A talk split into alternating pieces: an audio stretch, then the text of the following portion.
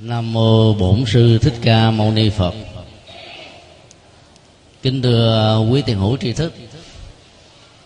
Buổi pháp thoại hôm nay à, sẽ xoáy sâu về à, chủ đề chung một niềm vui. Lý do chúng tôi chọn chủ đề này như là phần à, tiếp theo các giải đáp thắc mắc liên hệ đến đề tài quan hỷ và tùy hỷ mà chúng tôi đã có cơ hội chia sẻ tại chùa Xá Lợi vào chủ nhật vừa rồi. Các câu hỏi đó đã có à, điều kiện xoáy vào trong à, nội dung của quan hỷ nhưng phần tùy hỷ đó là chưa có dịp để đề cập dùng à, khái niệm chung một niềm vui để chỉ cho bản chất của niềm vui liên hệ đến sự thành công sắc đẹp, sức khỏe phước báo, các giá trị đóng góp, các công trình lợi ích của tha nhân rõ ràng đã thể hiện được cái tâm trạng hòa mình vào với người đó và các công việc đó là một. Nói đến ờ, chung một niềm vui là nói đến mẫu số chung của thái độ hoan hỷ, hớn hở, đồng tình. Nhưng là chưa nói lên được ờ, bản chất của niềm vui này như thế nào và vậy đó đó. Thái độ tùy hỷ được xem như là một trong những điều kiện đạo đức để giúp cho chúng ta hỗ trợ những giá trị tích cực đó. Gắn liền với giá trị an vui và hạnh phúc.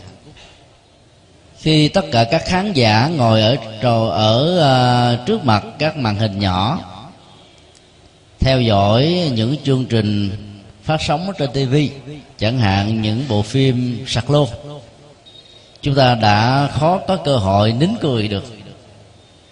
Cười một cách uh, muốn vỡ bụng ra mà vẫn chưa cảm thấy thỏa mãn được.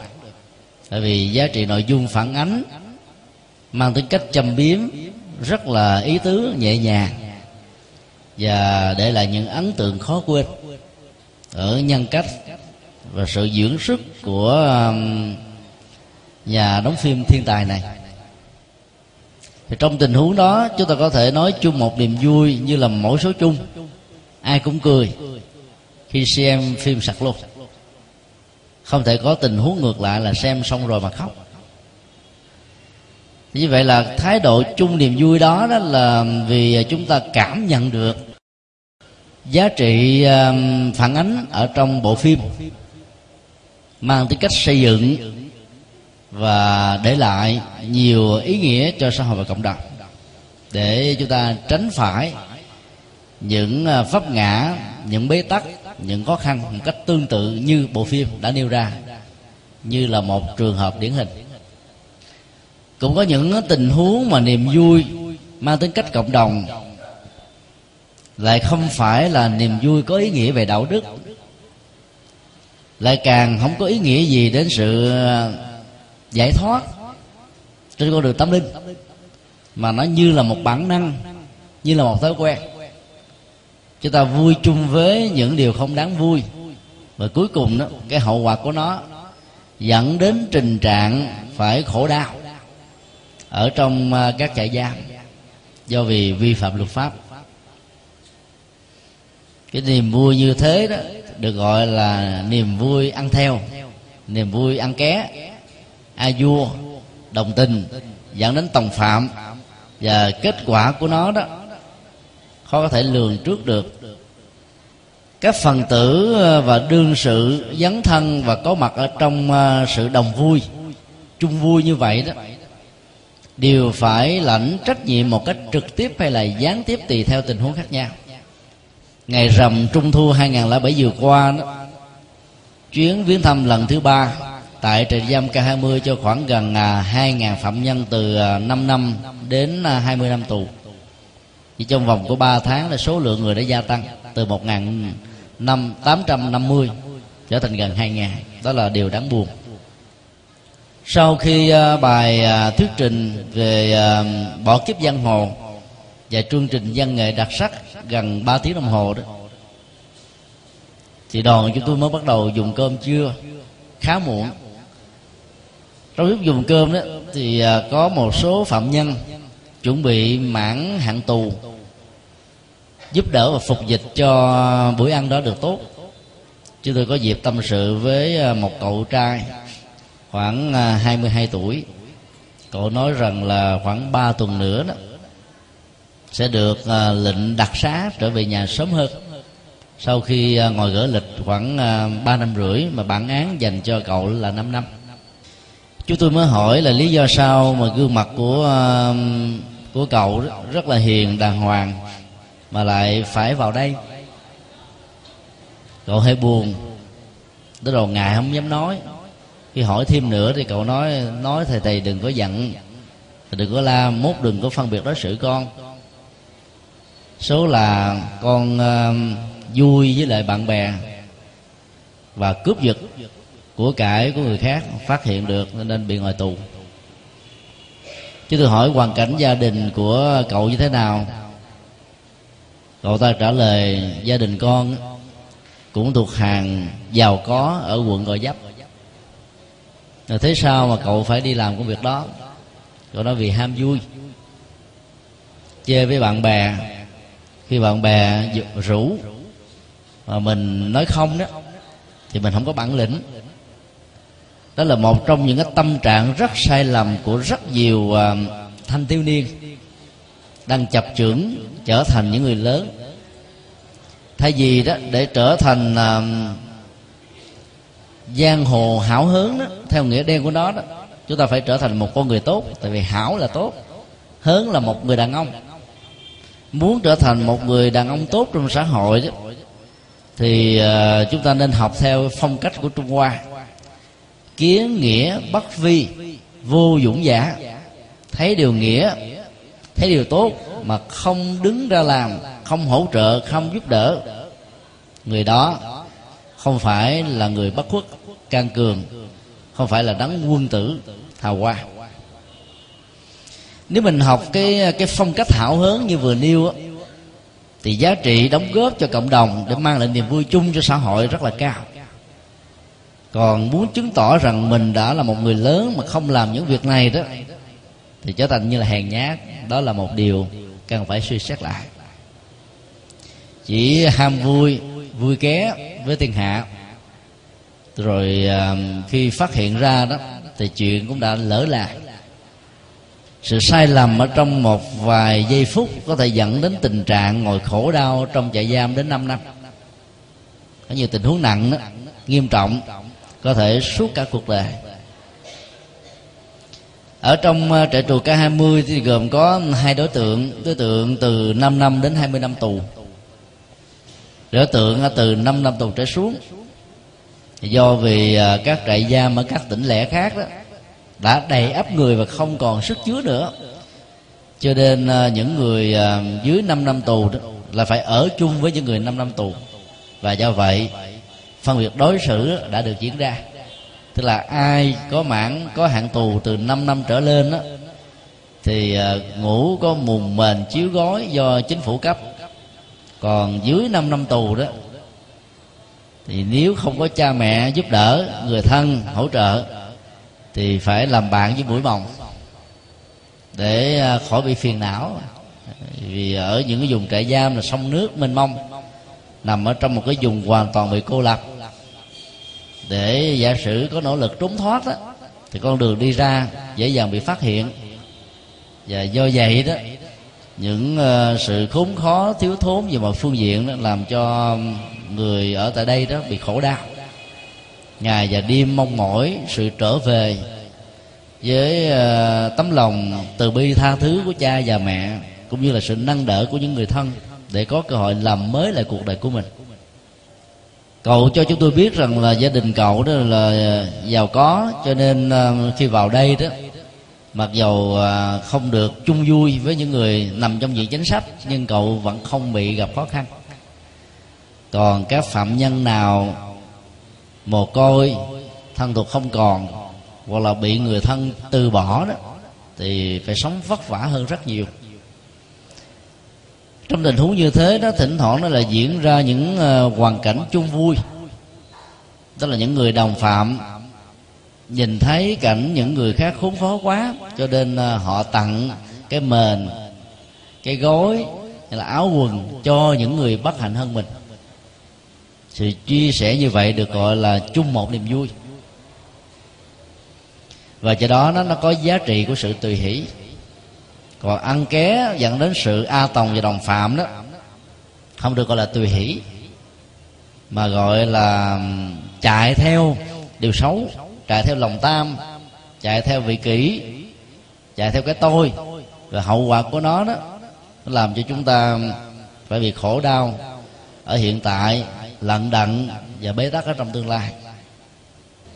Chung một niềm vui nó có nhiều hình thái khác nhau đến lúc nó lấy à, bối cảnh của nỗi đau do thiên tai động đất sóng thần lũ lụt bất hạnh tai nạn giao thông và nhiều tai nạn khác nói chung làm cho những người có tấm lòng đó, nối kết với nhau lại để thiết lập một niềm vui chung. Để trừ cơ sở và nền tảng của những hoạt động nhân ái và tình thương có được một số uh, tiền của bá tánh đàn na ủng hộ thì giúp cho những người đang lâm vào cảnh khó khăn.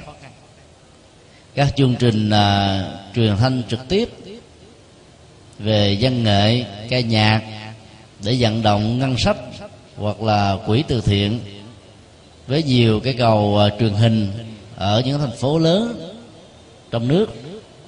Thì đều là những nỗ lực chung một niềm vui mặc dầu đứng trước nỗi đau thì làm sao vui cho nổi.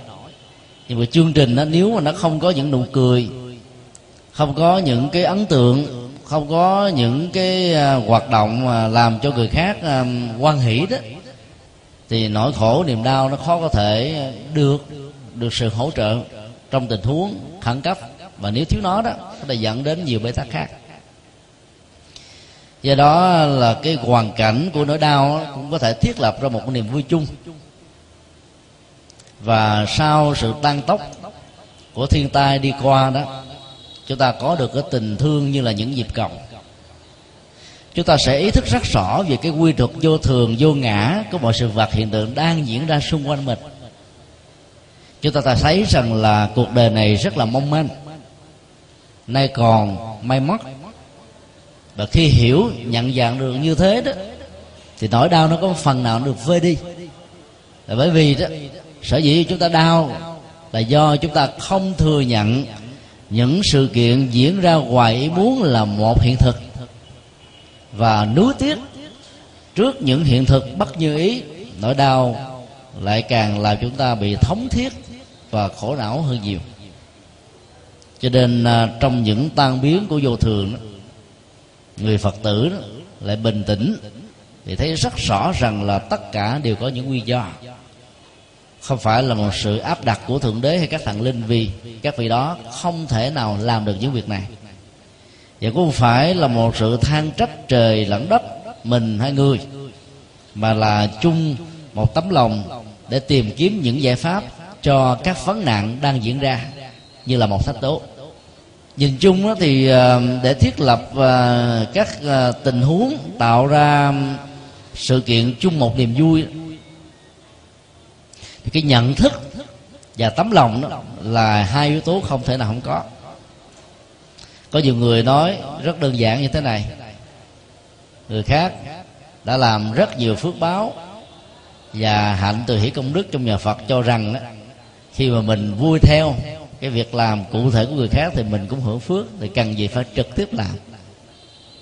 Do đó chỉ cần ngồi ở nhà mà cười, quan hỷ, hoặc là nghe người ta làm mình tán thán, thì cũng đã góp phần nho nhỏ nào đó cho việc chung một niềm vui. Hiểu như thế là hiểu rất là phiến diện. Câu hỏi này đã đặt ra trong à, buổi giảng tại chùa xá lợi vừa qua thì cuối buổi giảng đó, chúng tôi có nêu ra một ví dụ rằng là khi à, đối diện nhìn thấy một người nào đó ăn một tô phở no, ngon lành, ăn một cách sành xanh không còn nước lèo, hay là bất cứ một cái vật gì ở trong tô phở đó, thấy người ta ăn ngon và mình vui với sự ăn ngon như thế đó, thì cái gì nó sẽ diễn ra?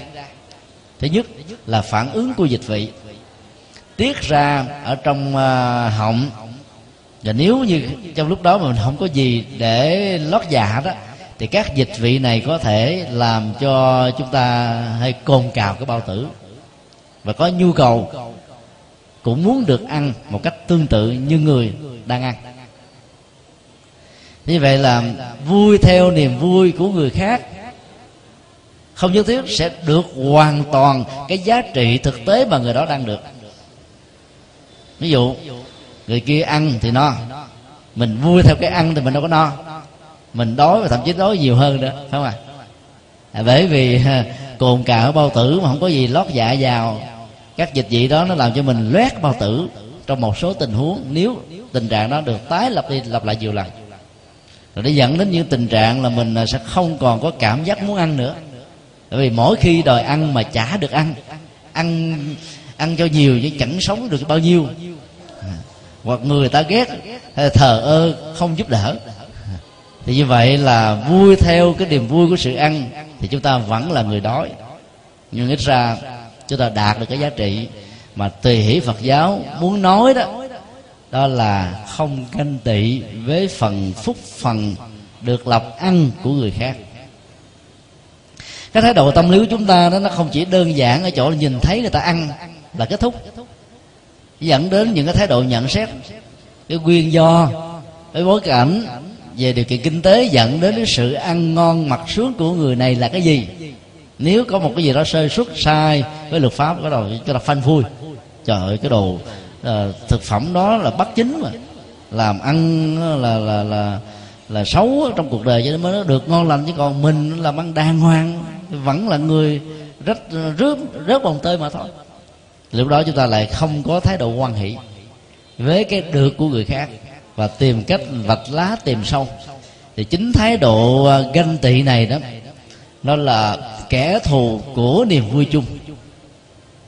Như vậy là khi thực tập theo niềm vui mang tính cách là tùy hỷ mà đức phật dạy đó thì trước nhất đó, chúng ta giải phóng được cái tâm lý ganh tị với những cái được với những cái phúc với những cái phước với những cái điều an vui của người khác về phương diện tốt và tích cực.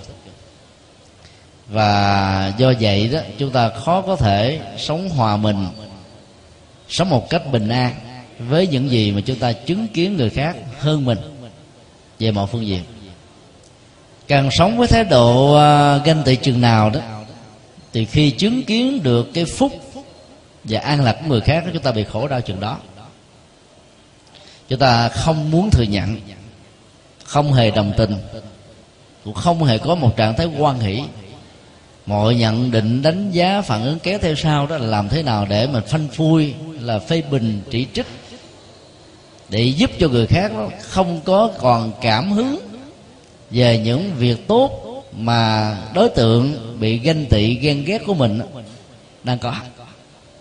Do đó đây là một thái độ rất là nguy hại tinh thần đạo phật dạy chúng ta để thiết lập một à, thái độ à, tùy hỷ chung một niềm vui theo những cái giá trị tích cực đó thì à, trước nhất đó, chúng ta phải thể hiện bằng các hành động rất cụ thể.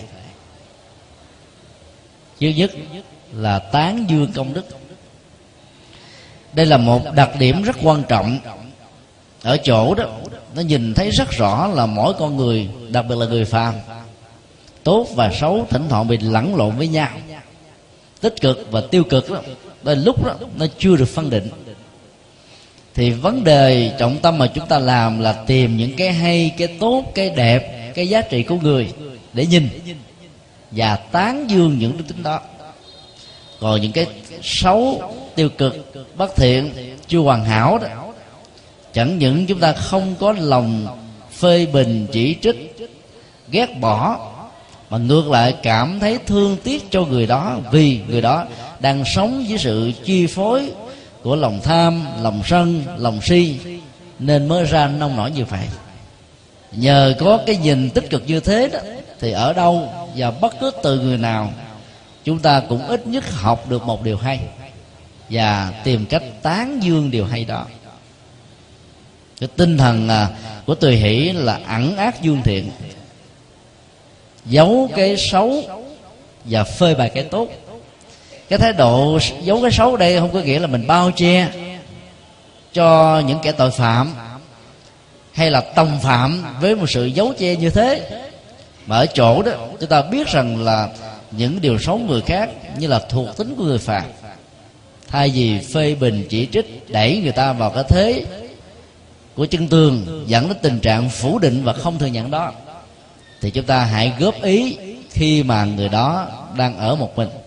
Để cái mặc cảm và xấu hổ cộng đồng cũng như xấu hổ của cá nhân đó nó không làm cho người đó có cảm giác rằng là mình là người bị xúc phạm. Thì từ đó cái tâm đắc cũng như là thái độ um, biết ơn đó sẽ làm cho người này có cơ hội hồi đầu phản tỉnh để chỉnh sửa dần dần cái thái độ và các hành động tiêu cực hay là sai trái của mình. Thì cái đó nó được gọi là ẩn ác chứ không phải là che giấu tội phạm. Còn dương thiện là phải khen lặng nếu chúng ta học theo à, hạnh nguyện của bồ tát phổ hiền đó tán dương công đức nó sẽ giúp cho mình đó, đi đâu cũng mang lại niềm vui cho tha nhân. Dầu là kẻ xấu nhất ở trong xã hội này cũng có những điều tốt đáng khen. Dạ, thì ca ngợi cái điều tốt đó để cho người đó sống mãi mãi với điều tốt này. Thì những điều xấu sẽ bị thay thế dần dần thôi. Giống như mình muốn uh, cho người ta bỏ việc uh, là vứt rác ngoài đường phố thì mình hãy khen và tặng cho những người nào đó giữ vệ sinh chung. Chứ còn chỉ có uh, phần trừng phạt phê bình chỉ trích bằng nhiều cách thức mà lại không có phần tán dương cho những người làm tốt đó cái cơ hội của việc làm tốt đó sẽ khó có thể được nhân rộng. Nên tán dương là một trong những nghệ thuật để tạo ra sự hoàn hảo của xã hội để thiết lập niềm vui chung cho cộng đồng. Ở trong kinh um, a di đà đức phật uh, thích ca đã được mười phương chư phật tán dương công đức rằng sanh ra ở trong một cõi đề ngũ trượt các phương tiện của đời sống ờ, thế nhân đó được đủ đầy với tư cách là một đông cung thái tử. Đức phật đã không màng đến những thứ đó và trở thành một nhà tâm linh mang lại lề lạc cho rất nhiều người. Việc làm như thế đó nếu không nói là hy hữu đó, thì cũng là một sự kiện rất đặc biệt. Không biết bao nhiêu nghìn năm mới có được một con người với nhân cách như vậy. Rồi sau đó đó lại không sờn lòng nhãn chí với nhiều thách thức và khó khăn. Truyền bá các đạo lý tâm linh mà mình đạt được cho tất cả những người hữu duyên và thậm chí những người chưa có tấm lòng sẵn sàng đón nhận những giá trị này. Đức phật vẫn không hề có một nỗi buồn hay là bất mãn trước những thái độ. Đôi lúc đó, hoàn toàn vô ơn bạc nghĩa đối với ngài khi làm được hai à, hạnh nguyện như vậy thì đức phật đã được mười phương chư phật tán dương công đức. Chúng ta thấy rất rõ là bản thân của các đức phật là cần gì phải có tán dương. Nhưng ở đây đó mục đích của sự tán dương để cho thấy rằng là khi chân lý là một sự thật thì nó phải được sự đồng tình với một uh, sự khẳng định các giá trị của nó thông qua sự tán dương.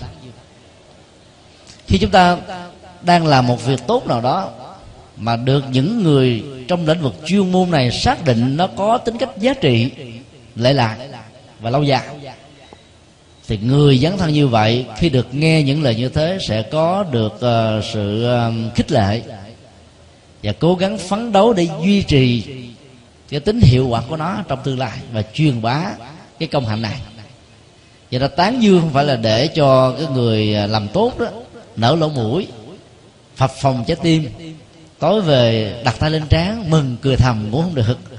Dẫn đến mất ngủ. Mà là làm cho người đó an tâm rằng cái lý tưởng con đường đúng đắn mà họ đã đi đó, nó cần thiết phải làm như vậy. Gặp vào những hoàn cảnh khó và nghịch, người đó vẫn không sơ lọc nản chí chính đức phật uh, thích ca đã tán dương đức phật a di đà rằng là đã um, đóng góp cho nhân loại đó một phương pháp thực tập rất đơn giản. Mọi căn cơ trình độ đó có thể tiếp nhận dưới nhiều cái góc độ khác nhau. Người trí thức thì hiểu pháp môn niệm phật như là một phương pháp thiền quán để tĩnh lặng tâm thông qua nghệ thuật thay thế giúp cho hành giả từ phương à, pháp thực tập thiền chỉ dẫn đến thiền quán và an lạc dạng thoát nó có mặt trong cuộc đời. Còn người có căn tính bình dân thì lại hiểu là phương pháp niệm phật đó như là một sự hỗ trợ tích cực. Có được phật gia hộ có được uh, các giá trị uh, tâm linh cao. Không chỉ ở đời này còn đời sau cho nên họ miên mặt ngày và đêm thọ trì không gián đoạn. Từ đó đó các nỗi đau của thân và tâm được rơi sụp từ từ. Thì kết quả đạt được đó, mặc dù nó không được tuyệt đối như trong tình huống đầu, nhưng nó vẫn có được những giá trị. Và do đó việc thực tập có kết quả tốt. Thì như vậy là nhờ à, thấy rất rõ cái giá trị của pháp môn được tiếp cận từ nhiều góc độ với nhiều giá trị khác nhau mà Đức Phật Thích Ca đã tán dương Đức Phật A Di Đà và khuyến tấn đệ tử của mình nên thực tập theo. Hạnh người như thế rất là đặc sắc nếu chúng ta là những ờ, thầy cô giáo đó mà không có được cái tấm lòng rộng lượng để hỗ trợ cho học trò của mình đó, thì mình chỉ muốn đến mình học chứ không muốn đến những người khác vì sợ mất khách trong đó ngược lại đức phật thấy rất rõ rằng là có những chúng sinh với những canh đánh khác biệt tu tập theo sự hướng dẫn của ngài có thể có kết quả nhưng có một số đó cảm thấy không áp phê bụt nhà không thiên thì ngài mới giới thiệu cho vị phật bạn của mình và gửi gắm đức phật đó, giáo dục, chuyển hóa, hỗ trợ, giúp đỡ cho những đồ đệ này có được cái giá trị tâm linh từ thấp đến cao. Thì tấm lòng như vậy một tấm lòng à, của sự tùy hỷ rất là lớn, không hề sợ mất. Vì cái mục đích của giáo dục là làm sao cho đối tượng và đương sự được giáo dục đó, đạt được cái chất liệu này với những cái phương pháp và kết quả ở khá cao với tính thời gian ngắn nhất có thể có. Cho nên học từ cái gương hạnh đó thì chúng ta thấy là việc mà tạo ra các cái giá trị tùy hỷ công đức đó, bằng nghệ thuật tán dương là điều ờ, rất là cần thiết. Là bởi vì làm như vậy chúng ta sẽ thấy con người mình rất là tích cực lạc quan và không bao giờ bỏ đi bất cứ một cái gì. Chúng ta sử dụng ờ, con người như là sử dụng ờ, gỗ. Phần nào cũng có chức năng. Gỗ hư đó thì làm củi để chụm. Gỗ tốt làm bàn ghế và các ờ, sản phẩm từ gỗ mà ra. Dù là nhiên liệu hay là chức năng sử dụng hoặc là chức năng thẩm mỹ thì gỗ đều cho chúng ta các giá trị, ứng với cái hoàn cảnh và điều kiện vốn có của nó đứng từ góc độ và tầm nhìn này đó, thì à, bất cứ người nào cũng có những điều tốt để chúng ta học và tán dương. Cái thứ hai đó, việc tùy hỷ phải phải được thể hiện qua những cái hành động rất cụ thể. Mình nói mình chung một niềm vui. Mà khi à, đang phát tâm và đang kêu gọi sự vận động đóng góp đó, thì tôi nói thôi, tôi dường cái này cho các bạn. Tôi làm nhiều lắm trong đời của mình rồi, cái cơ hội đó để các vị làm đi nếu như cái phần nhường đó là một cái gì à, nó thuộc về thành phẩm để tiếp nhận cái quả của đó đó thì làm như vậy chúng ta là cái người đang à, tặng ban những giá trị tốt. Còn nếu nó đang cần đến sự đóng góp và mình nói như vậy có nghĩa là mình bán cái để cho mình khỏi mất công làm. Rồi không mình biện hộ đó giờ tôi từ hỷ tôi cũng được công đức ngang tôi không cần phải làm trực tiếp. Cho nên à, tùy hỷ phải được thể hiện qua và bằng các hành động rất cụ thể. Trong các chương trình à, làm từ thiện mà chúng tôi có dịp tham dự ở cộng đồng Việt Nam tại hải ngoại đó. Thì thường nó gắn liền với một cái chương trình văn nghệ. Các ca sĩ nghệ sĩ tài danh được mời về tham dự đó. Thứ nhất đó, lấy bằng một cái giá hữu nghị so với những cái show diễn của trung tâm thúy nga hay là trung tâm à, châu á và nhiều trung tâm khác. Thì có mặt và lấy một cái giá hữu nghị như vậy là mình đang à, thiết lập cái sự chung một niềm vui và đóng góp. Giống như mình cắt bớt cái phần lương của mình cho cái chương trình tốt này. Ấn tượng hơn ở trong các chương trình vận động xây các chùa và làm các phật sự của các ngôi chùa phật giáo đó. Thì nó còn nằm ở chỗ là các ca sĩ và nghệ sĩ phật tử đó.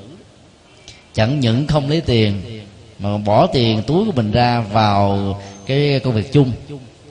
Rồi đích thân của họ cầm những cái nón, cái lá, hay là những cái thùng, đi xuống từng giải bàn để mời gọi bá tánh cùng phát tâm là việc đó. Tại vì người ta mến trọng các nghệ sĩ, ca sĩ mà người ta phải phát tâm làm.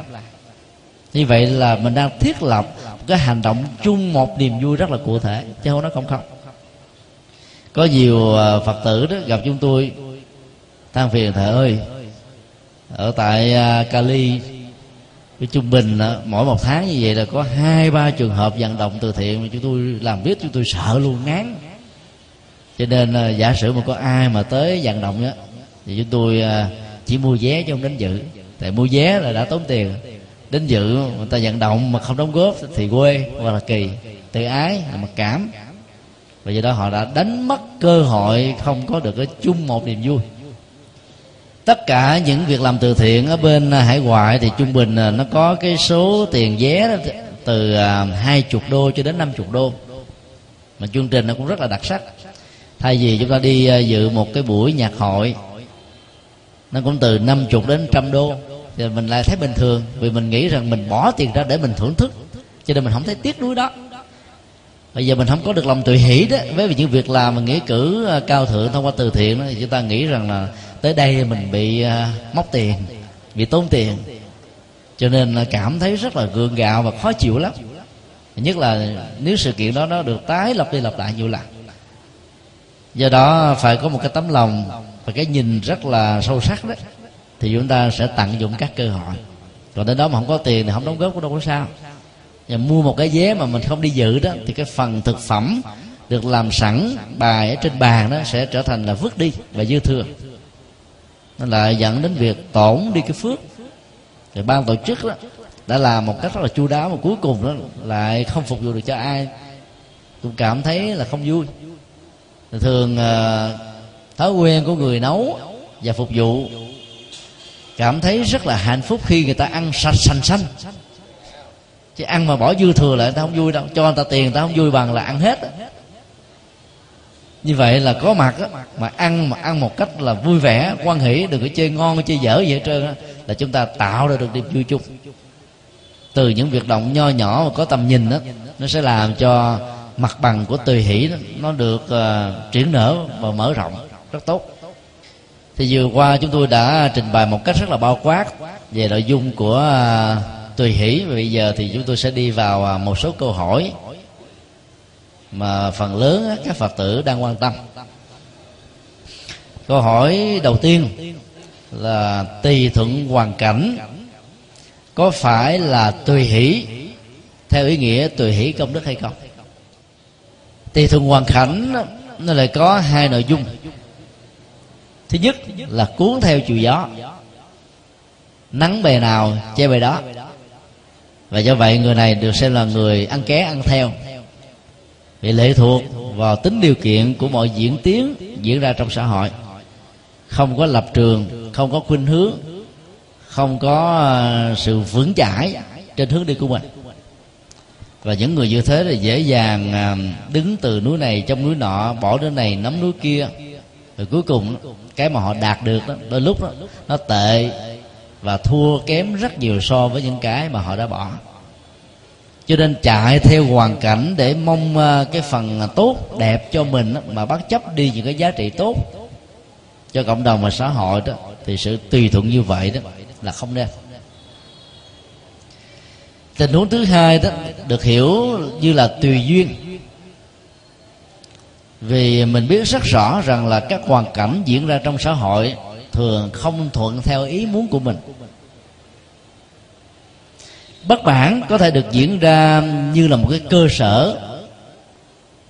Nếu thiếu uh, cái tâm niệm và phấn đấu đó sẽ làm cho chúng ta trở thành những kẻ nổi loạn bất đắc chí. Và không còn uh, bất kỳ một nỗ lực nào để thay đổi hoàn cảnh về vận mệnh đang diễn ra. Chấp nhận thì sự bất mãn như thế là bất mãn tiêu cực. Bất mãn thứ hai là một loại bất mãn có giá trị xây dựng. Nhìn thấy những gì chưa hoàn chỉnh, chưa tốt, chưa được ấn tượng. Thay vì trách, phê bình, thì người đó đầu tư và đặt mình vào trong hoàn cảnh như thế trong tương lai. Để không bao giờ rơi vào trong cái tình trạng mà đương sự bị mình phê bình, hoặc là thấy được những điều còn sở hở sở đỏ. Vì nhờ thấy được như thế đó, chúng ta nung đúc được trí quyền lớn, cái tinh thần dấn thân mạnh. Và phương tiện này như là một chất xúc tác để mình hoàn thành tốt những gì cần phải được hoàn thành ở hiện tại và trong tương lai. Bất mãn như vậy đó, nó tạo ra phát minh, đóng góp với những giá trị rất tích cực thì khi mà mình hiểu với nghĩa tùy như vậy thì sự tùy thuận theo hoàn cảnh đó, là có ý nghĩa rất là tích cực ở chỗ đó. Dầu thuận hay nghịch bản thân hành giả phật giáo không được quyền là ý lại hay là bỏ cuộc nữa chừng. Thuận nó có thể tạo ra những sự thành công. Nhưng nếu sử dụng sai phương cách thì phước báo của sự thuận này sẽ dẫn tới những bế tắc khác thậm chí có thể dẫn đến tình trạng là ăn chơi, hưởng thụ, phung phí xa xí và không biết kiệm đức, kiệm phước. Thì việc tiêu xài ở trong thuận cảnh như vậy sẽ dẫn đến tình trạng trắng tay trong tương lai. Theo công thức, tọa thực sơn băng. Và đó là một sự tổn thất. Còn trong tình huống của một cảnh nghịch, dễ dàng làm cho mình là chướng tai gây mắt, phiền não, cao có, khó chịu và có thể dẫn đến những phản ứng của lòng tham lòng sân và lòng si. Chúng ta phải tự tâm niệm với mình rằng là sau cơn mưa trời lại sáng. Và không có một con đường tốt nào không được trải đi ở trên những mảnh đất gồ ghề. Và thậm chí ở trong sự lấp đất đó nó phải có đá. Dẫm đạp lên nó có thể bị đau, đau chân nhưng nếu không chấp nhận trải qua những phương tiện như vậy thì một con đường nhựa tốt hay là bằng bê tông sẽ khó có thể được thành tựu ở hiện tại hay là trong tương lai. Cho nên mỗi một sự nghịch cảnh và những khó khăn đó sẽ tạo ra một giá trị bài học kinh nghiệm và sự thành công của chúng ta. Do đó không nên chán nản thất vọng mà hãy nuôi chí nguyện lớn thì chúng ta sẽ làm được nhiều việc tốt. Thường ở trong à, thuận cảnh đó, làm cho người ta hưởng được phước chứ không phấn đấu để dương lên vì có thể rơi vào tình trạng là ngủ quên trên chiến thắng hoặc là ngủ quên trên phước báo. Còn trong điều kiện nghịch cảnh á, thì cái trí và lập trường nó sẽ mạnh hơn nó có một cái gì đó để thúc đẩy. Tại sao nhân tài lại xuất hiện ở miền trung và miền bắc nhiều hơn miền nam? Tại vì cái môi trường điều kiện hoàn cảnh thuận lợi đã làm cho người miền nam đó có tính cách ỷ lại. Tành tàn mỗi buổi sáng uống cà phê nhâm nha dài tách trà uống rượu xả láng thậm chí là mượn nợ rồi trả tiền sau. Họ cũng không màng đến không bận tâm. Bởi vì à, lúa đồng của miền nam đó, nó lại thuận hơn là miền trung và miền bắc. Nghèo thì nghèo vẫn có lúa gạo để ăn. Cho nên cái mức độ phấn đấu vươn lên trong cái thuận cảnh này nó lại không cao bằng những cái vùng mà kiến ăn cỏ cỏ ăn đá là nó đủ những ờ, sự trở ngại làm cho ta phải phấn đấu. Nếu không làm như thế sẽ không có được cái tương lai có ý nghĩa. Do đó trong nghịch cảnh con người trưởng thành và có nhiều giá trị hơn là trong thuận cảnh. Chỉ trừ những bậc đã được giác ngộ là người có trí quyền lớn đó, thì trong thuận đường hay là nghịch thì đều có thể sử dụng được hoàn cảnh với những cái phương tiện vốn có hay không có để làm những điều có giá trị. Cho nên uh, tùy thuận theo hoàn cảnh nhất là có được cái tinh thần làm chủ cảm xúc để tận dụng thuận và nghịch đó phát huy phấn đấu vươn tới thành công thì sự thuận theo hoàn cảnh như vậy nó sẽ mang lại giá trị trước nhất là quan hỷ cho bản thân mình để dẫn đến sự tùy hỷ ở tha nhân những mảnh đề bất hạnh mà có thành công lớn nó trở thành bài học. Và do đó đó, mỗi khi người khác nghĩ đến, có một sự tuy hỷ rất lớn. Người ta ca ngợi những người trong khốn khó mà thành công, chứ đâu ai ca ngợi trong phương tiện đầy đủ mà thành công đó đúng không ạ? Thì đó là chuyện bình thường. Sinh ra trong một cái gia đình, cha mẹ bị tàn tật, bán vé số hàng ngày mà học được đại học, thành công dân bằng này hay là chức nghiệp đó, mới đáng để tán dương chứ còn nếu mà sinh ra trong gia đình hoàn cảnh thuận lợi, cha mẹ thương con, tiền bạc đủ đầy, cơm ăn áo mặc, xe cộ, các phương tiện là thành công thì mặc dù nó cũng tốt, nhưng nó không gây ấn tượng cho bằng đối với tình huống của một người ở trong nghịch cảnh hay là bị hoạn nạn. Câu hỏi kế tiếp, tùy thuận chúng sanh có phải là tùy hỷ không? Chứ tùy thuận nó lại có hai nghĩa thuận theo điều xấu và thuận theo điều tốt. Thấy người khác có lập trường quan điểm tiêu cực, hại mình và hại người, ấy thế mà họ đồng lõa bằng cách là quan hỷ tán dương hỗ trợ, thì người đó đang gieo một hạt giống tiêu cực ở mức độ cộng nghiệp. Là giá trị nhân quả và tính trách nhiệm nhân quả của người đó ở hiện tại và trong tương lai đó nó cũng không thua kém gì người trực tiếp để làm ra chuyện đó. Đồng phạm và đồng lõa đã được luật pháp ở các quốc gia trên thế giới này nghiêm trị một cách gần tương đương với người chính thức tạo ra việc đó. Cho nên tùy thuận theo chúng sanh, theo nghĩa đó là không tốt. Và các chúng sanh có những giá trị tích cực đóng góp nhiều mà thuận theo họ đó, thì rõ ràng đó là một cái tùy hỷ có giá trị cái nội dung ờ, thứ ba mà chúng ta có thể học được đó, đó là hằng thuận chúng sanh vô quái ngại được bồ tát phổ hiền nêu ra trong mười quyển lớn của mình.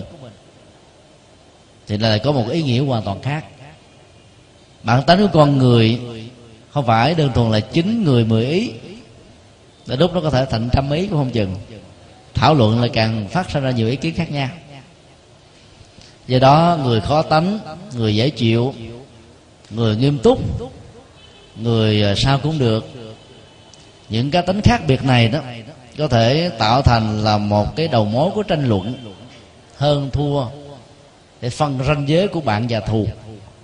Do đó học theo phong cách của bồ tát phổ hiền chúng ta tùy thuận chúng sanh vô ái ngại nghĩa là sống với người đàng hoàng đứng đắn đó. Chúng ta tốt và ảnh hưởng tốt của người đó hoặc là mình làm cho người đó tốt đó, là chuyện rất là hẳn nhiên còn sống với cái người xấu đó, chúng ta cũng không bị phiền não mà lại nỗ lực giúp cho người đó hoàn lương, chuyển hóa sống với những người biết tùy hỷ, dễ dàng à, cảm thông, chia sẻ, rộng lượng, tha thứ, thì tâm của mình quan hỷ, hạnh phúc đã đặt. còn gặp hoàn cảnh đối với cái người cao có, khó chịu, bắt bẻ, hơn thua từng ờ, câu từ chữ, không chịu tương nhượng, tương lượng. Lúc nào nó cũng muốn giành phần thắng về mình. Thì cái người có hạnh tùy thuận chúng sanh vô giới ngại đó vẫn có thể làm giúp cho người đó tháo gỡ được phần cá tánh của họ và không bị phiền não bản thân mình ở trong tình huống của những điều chướng tai và gây mắt. Như vậy nghệ thuật tùy thuận chúng sinh nó là một cái bài thực tập mà buộc chúng ta phải làm. Bởi vì ở công sở, ở nhà, dù là với những người thân, người thương quan hệ huyết thống, chúng ta vẫn phải đối diện với những điều không như ý hàng ngày và hàng giờ. Nếu không có cái năng lực tùy thuận để mà quá giải những cái ức chế tâm lý đó, thì mình sẽ trở thành là nạn nhân. Dầu cho có nhà cao cửa rộng, phương tiện vật chất đủ đầy, mà thái độ tâm lý không hân hoan, không hạnh phúc đó do cái nghịch cảnh của người thân gây ra thì làm cho chúng ta mất hết ý nghĩa của cuộc sống. Cho nên phải thực tập tùy thuận chúng sinh, bằng cách là mình à, buông xả những chuyện không đáng phải để tâm. Và chỉ giữ lại trong lòng những điều tốt, tích cực, giá trị để tâm mình luôn hướng về điều thiện. Chứ còn sống với những người tính toán hơn thua là câu chấp đó, thì tâm của mình nó mỏi mệt lắm rất là mỏi mệt. Mà nếu không có được cái năng lực quá giải bằng tùy thuận chúng sinh đó, thì hàng ngày hàng giờ cứ mỗi một cái lời nói có thể dẫn đến cái phản ứng đối đọc căng thẳng này dẫn đến những căng thẳng khác khổ đau này dẫn đến bế tắc khác. Và do đó, đó nó sẽ ờ, mất đi lối thoát. Cho nên đó, tùy thuận theo cái đúng nhưng lại quá giải trong những tình huống sai thì cái đó được gọi là tùy thuận chúng sanh không trở ngại và đây chính là sự thực tập rất quan trọng của những người phật tử. Giải quyết được uh, cái nghịch cảnh để có được sự tùy thuận theo hướng tốt và tích cực đó, là chúng ta đã giải quyết được 80% các bế tắc của các vấn đề diễn ra trong ờ, đời sống. Còn quan niệm ai sao tôi dạy nó có thể dẫn đến cái tình trạng đó, rất nguy hại. Ai làm bậy tôi làm theo. Cái đó không phải là tùy thuận chúng sanh mà là tùy thuận theo bản năng. Tùy thuận theo sự xúi dục. Tùy thuận theo những điều không tốt đẹp. Và do đó, cái trách nhiệm đạo đức và cộng hưởng nhân quả chúng ta trong tình huống này đó, khó có thể bị tránh khỏi lắm. Cái tội đồng lõa là cái tội ờ, ai sao tôi dạy, ai làm bậy tôi làm sao. Cho nên là người phật tử thì mình phải đổi câu này lại. Ai làm tốt sao, tôi làm tốt theo vậy ai làm bậy đối tôi sao, tôi không chấp. Tôi cố gắng vượt qua. Thì đó là tùy thuận chúng sanh. Nếu như mình không ờ, thực tập mà chỉ ờ, làm quen theo cái kiểu làm lơ làm lơ theo kiểu ờ, không thèm ngó ngàng tới, xem người đó có mặt mà như là không có mặt, thì đó là nó mới chỉ đạt được một cái phần của tùy thuận đó.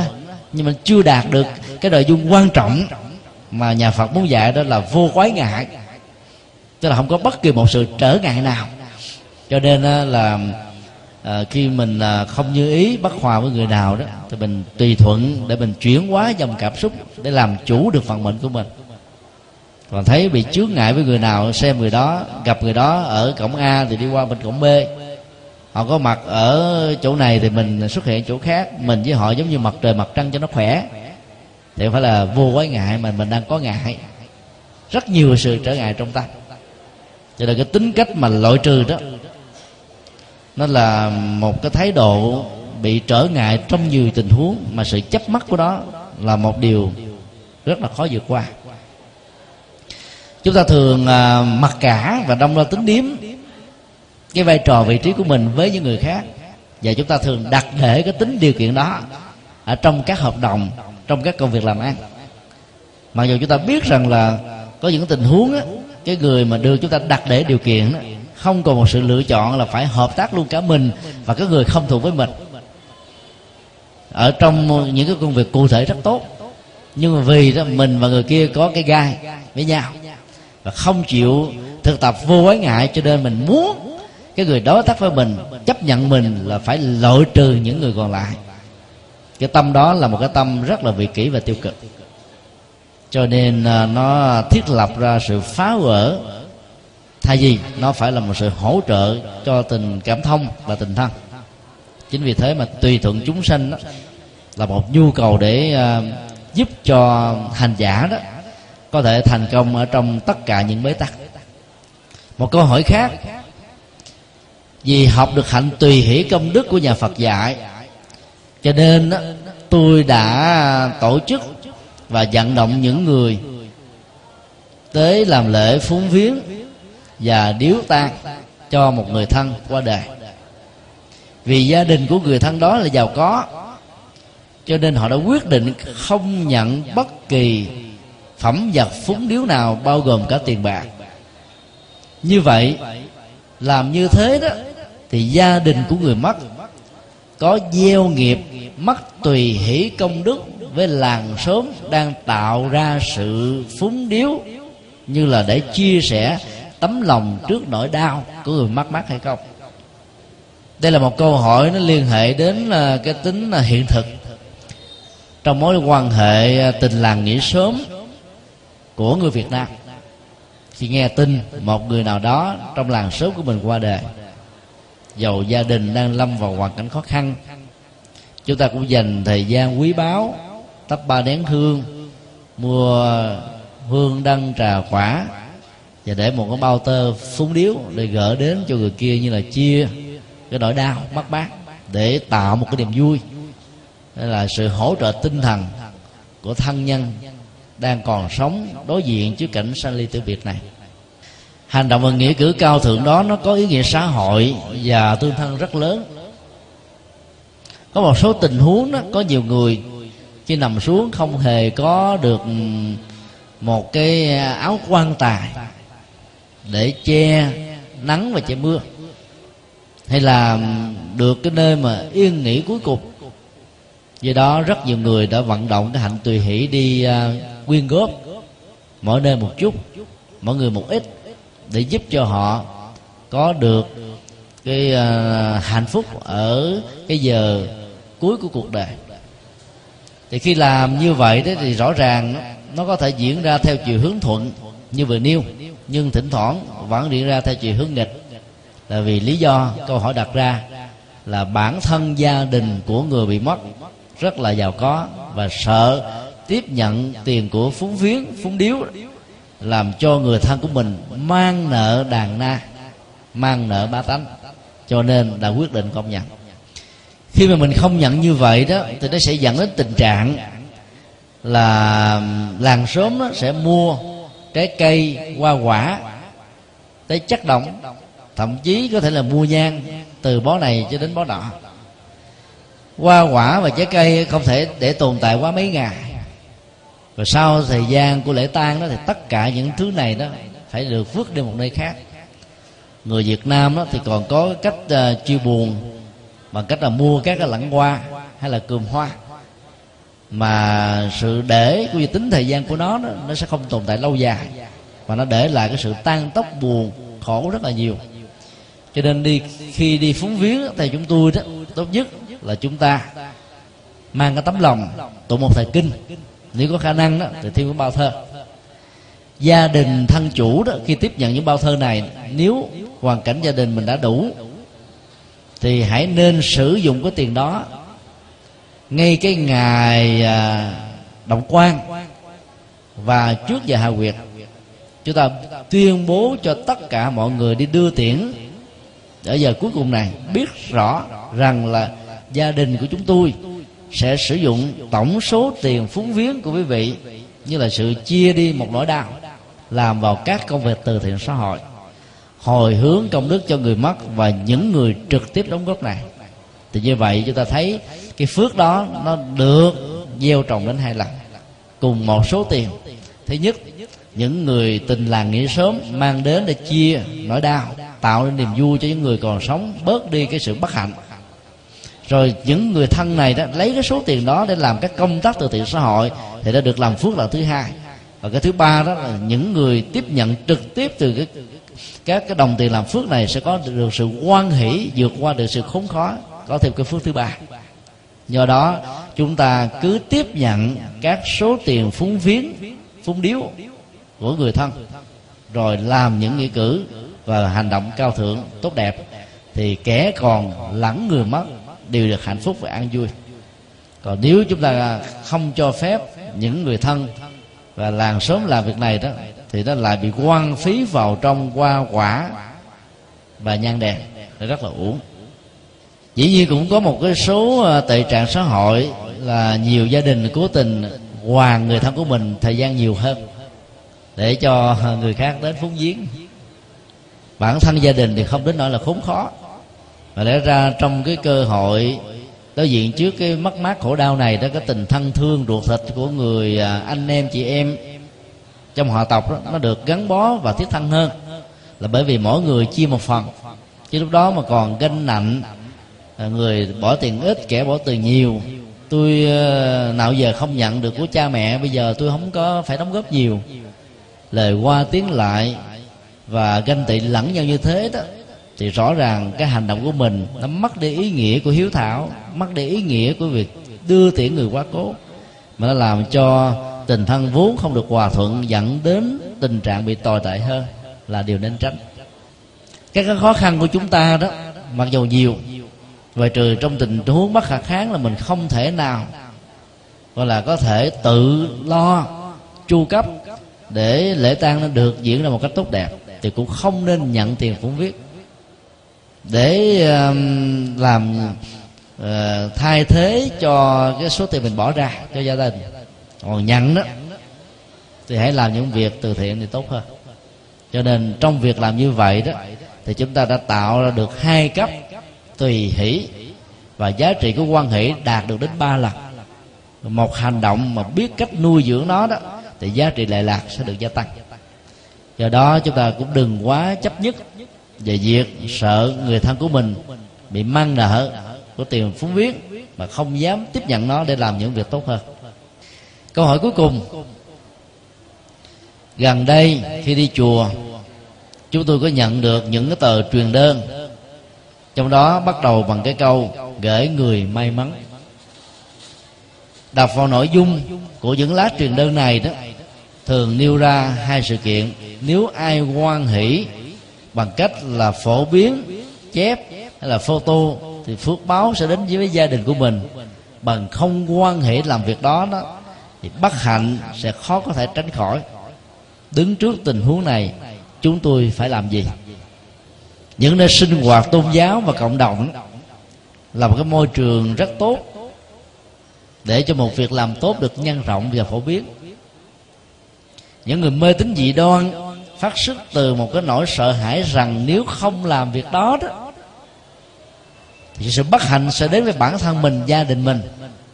Cho nên cái động cơ của việc làm này là phát xuất từ cái tâm lý vị kỷ nhỏ nhoi, sợ tổn thất đến hạnh phúc, tuổi thọ, bình an và đời sống của thân huyết.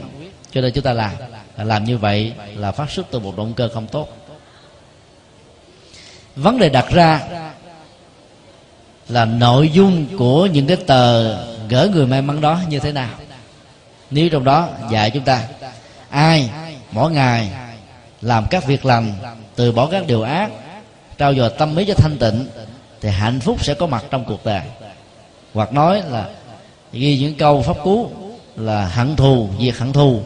Đời này không có được, tình thương diệt hận thù là định luật muôn đời nói chung, tức là những điều tâm linh, đạo đức mà đức phật đã dạy trong kinh, giúp cho người ta có thể khởi lên những tâm niệm phấn chấn vượt qua những nỗi khổ niềm đau. Thì rõ ràng không truyền bá điều đó là đánh mất cơ hội tạo một hạt giống phước báo thông qua sự tùy hỷ. Và nếu những câu đó mang tính cách là mê tín dị đoan, gieo rất nỗi sợ hãi và không lý giải được tại sao phải làm thì việc phổ biến như vậy không phải là tùy hỷ, mà đang gieo trồng những hạt giống trái với nhân quả. Và đặc biệt nó thiết lập cái nỗi sợ hãi như là một cái tâm trạng khống chế cái người tiếp nhận những nội dung như thế này.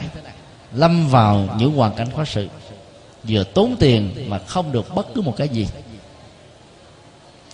Cho nên là người phật tử thì chúng ta đừng sợ những tờ giấy mang tính cách là gửi người may mắn phần lớn nó nó toàn là nói những cái chuyện gì đó không? Nói về những cái tai ương tặc ách và những lời hù dọa. Bản chất của ờ, những lời hù dọa nó không đưa chúng ta đi tới đâu. Giá trị của đạo đức đó, nó là một cái lời khuyến tấn và khích lệ. Cho nên đó, mình à, học tập theo những cái lời khích lệ như thế này thì nó tốt hơn là những cái ờ, mang tính cách là áp áp đặt do đó hãy mạnh dạng tẩy chay những cái tờ giấy mê tín gửi người may mắn. Còn nếu cần thay thế quý vị nên tuyển chọn từ các nghi thức tụng niệm có những câu kinh rất là sâu sắc hoặc là trong kinh hiền nhân trong kinh thiện sanh trong kinh từ bi trong kinh phước báo à, trong kinh uh, uh, xỏ bỏ um, lòng sân những kinh thực tập về thiền. Trích những cái câu rất là xúc tích ấn tượng cô động có giá trị giáo dục và chuyển bá tốt đấy rồi chúng ta cũng viết bằng cái cấu trúc tương tự. Ai không truyền bá những câu này đó thì sẽ không gặp may mắn còn truyền bá sẽ được hạnh phúc. Làm như thế thì chúng ta đang làm cái công việc gieo rắc hạt giống tùy hỷ khắp mọi nơi mọi chỗ thì cái chung một niềm vui như vậy đó nó sẽ mang lại các giá trị rất là thiết thực.